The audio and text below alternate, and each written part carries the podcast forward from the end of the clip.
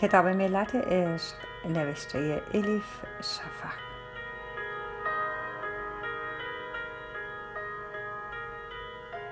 ترجمه ارسلان فسیحی. تراپسیوم انتشارات ققنوس. خانش توسط هوریه کوکلانی.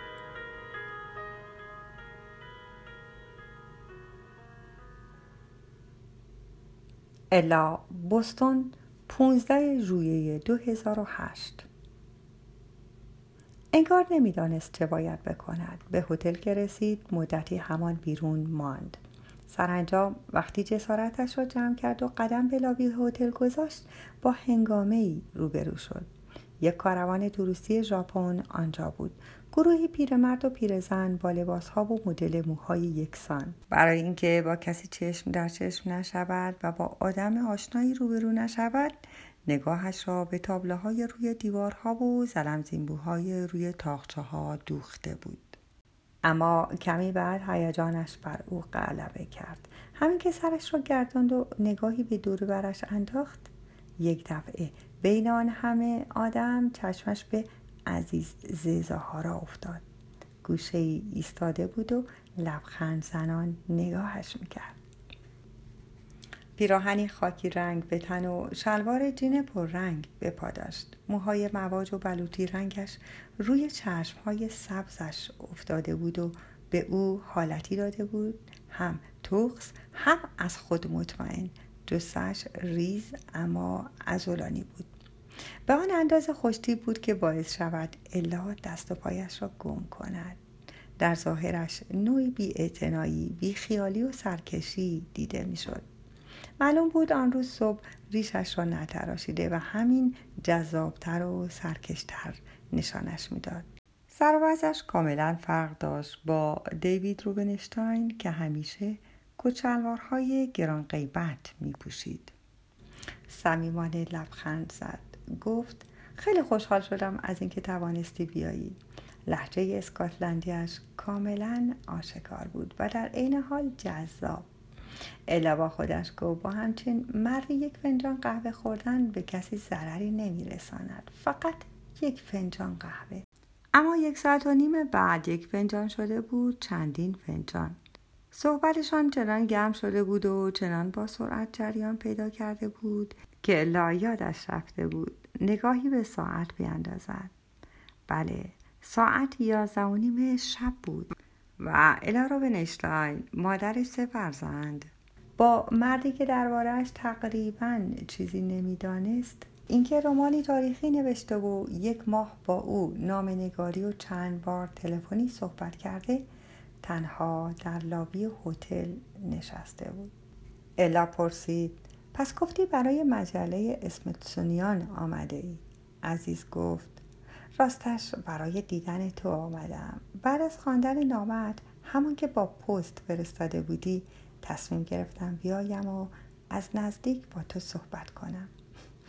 انگار الا در آستانه گذر از مرز قرار گرفته بود.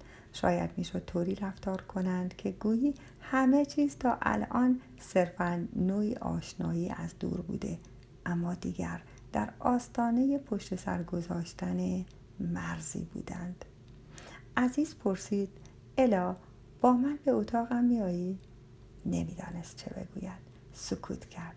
این سوال چنان سوالی بود که رابطهشان را از حالت نوعی بازی مجازی درآورده و زیاده به واقعیت نزدیک می‌کرد. کارها پیچیده شده بود. انگار پرده کنار رفته بود و مجبور شده بود با واقعیت رو در رو بشود. واقعیتی آشکار که از اول پشت پرده منتظر بود تا نوبتش برسد. الا حس کرد میدهش میسوزد. اما دعوت عزیز را رد نکرد. شاید غریزی ترین دیوان ترین و سرسری ترین تصمیم عمرش بود. اما انگار خیلی وقت پیش گرفته شده بود. خودش را دلش را به سیر حوادث سپرد. گفت می آیم. اتاق شماره 608 را با رنگ های آبی و خاکستری خیلی با ذوق و سلیقه تزیین کرده بودند. بزرگ و دلباز بود. الا با خودش گفت آخرین بار کی توی هتل مانده؟ حتی من چند سال پیش که با شوهر و بچه هایش به مونترال رفته بودند چون از آن به بعد همیشه تعطیلاتشان را در ویلایشان در رود آیلند گذرانده بودند خیلی وقت بود در جایی نمانده بود که کارهای رفت و روب و نظافتش را کس دیگری انجام می دهد. احساس کرد به کشور دیگری رفته. اما همین که پایش را در داخل اتاق گذاشت نگران شد. با آنکه اتاقش به نظر قشنگ می آمد و دکوراسیونش همانطور بود که دوست داشت اما تخت خوابی که درست وسط اتاق گذاشته بودند مضطربش کرد. برای چه به این اتاق آمده بود؟ توی هتل در اتاق مردی غریبه چه کار داشت؟ اگر عزیز می‌خواست به او دست بزند باید چه عکس عملی نشان می‌داد. اگر ساعتی را با او میگذراند دیگر با چه رویی توی چشم شوهرش و بچه هایش نگاه می‌کرد؟ درست است که دیوید این همه سال با دیگر زنها روی هم ریخت و توی چشم الا نگاه کردن هم برایش سخت نبود. اما خب آن قضیه فرق می‌کرد. بعد ذهنش رفت سراغ نگرانی های دیگر. اگر عزیز نپسندش آن وقت چه؟ الا فکر کرد هیکلش قشنگ نیست. هیچ وقت توی بدن خودش راحت نبود. دوباره فکرش رفت سراغ بچه هایش یعنی خوابیدند یا تا الان پای تلویزیون نشستند؟ اگر بفهمند مادرشان این ساعت کجا بوده او را میبخشند. عزیز متوجه تشویش الا شد. دستش را گرفت و روی مبل گوشه اتاق دور از تخت خواب نشاندش.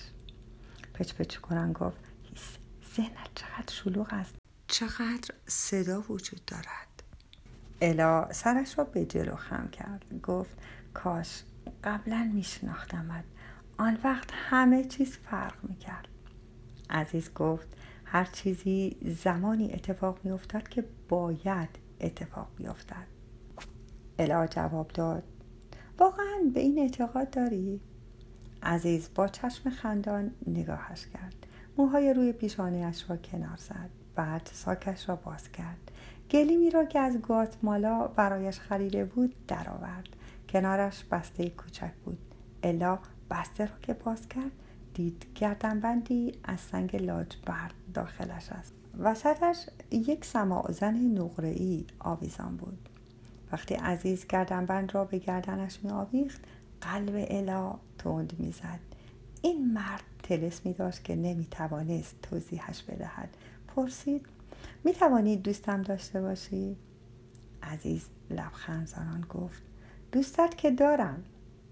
الا ادامه داد اما هنوز برو که نمی‌شناسی. عزیز با صدای سرشار از اطمینان گفت میشناسمت.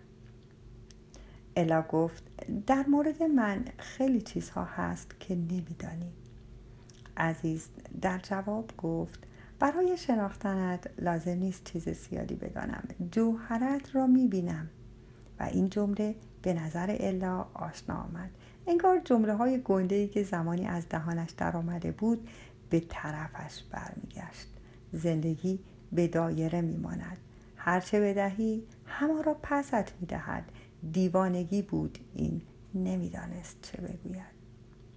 عزیز دستش را دراز کرد. الا یک بار یاد ملت عشق افتاد. مردی که انگشتهایش مثل شم می سوزد. در عرض این مدت چشم های عزیز بسته بود و لبهایش تکان می‌خورد. کلمه هایی که زمزمه می کرد به گوش الا ابتدا مثل زبانی اسرارآمیز می رسید اما بعد حیرت زده فهمید که در اصل عزیز دارد دعا می‌خواند. با آنکه نمی‌فهمید چه می‌گوید اما متوجه شد برای او دعا می‌کند. در یک لحظه دستهای الا آرنجهایش شانه هایش و تمام بدنش در میان ابری از انرژی شروع کرد به گزگز کردن و مورمور شدن. دیگر وزن بدنش را احساس نمی‌کرد. انگار بی حرکت روی آب استخر مانده بود. مرزهایش از میان رفته بود. نمی توانست تشخیص بدهد من کجا شروع می شود و کجا به پایان می رسد انگار داخل نور شنا می کرد این لحظه روحانی ترین لحظه زندگیش بود و جنسیت به شکل قریب در درونش هم بود هم نبود. چشمهایش را بست و خودش را در نفس عزیز رها کرد. الان درودی سرکش بود. آسی و بیقرار جاری بود. شاید رود به آبشار می رسید اما باز هم نمی خواست بایستد و در آن لحظه فهمید می تواند این مرد را دوست داشته باشد. با این احساس دستش را به طرف عزیز دراز کرد. اما عزیز با حالتی نگران چشمهایش را باز و بسته کرد. انگار موقع بازگشت از جایی که رفته بود به مشکل برخورده بود. بعد با نوک انگوش ضربه ملایم به نوک بینی الا زد و خودش را عقب کشید. الا پرسید. مرا نمی‌خواهی؟ صدایش میلرزید. عزیز گفت نمی‌خواهم کاری بکنم که باعث ناراحتیت بشود. ذهنت خیلی شلوغ است. در پنج دقیقه به چهل چیز مختلف فکر می‌کنی. می‌خواهی هم من دوستت باشم هم معشوقت. قدمی که الان برمیداری ممکن است سبب شود فردا صبح پشیمان از خواب بیدار شوی. دوست ندارم اینطور بشود. یک جنبه وجود الا از این توضیح قصهدار و ناراحت شد. غرور زنانش بدجوری جریه دار شد.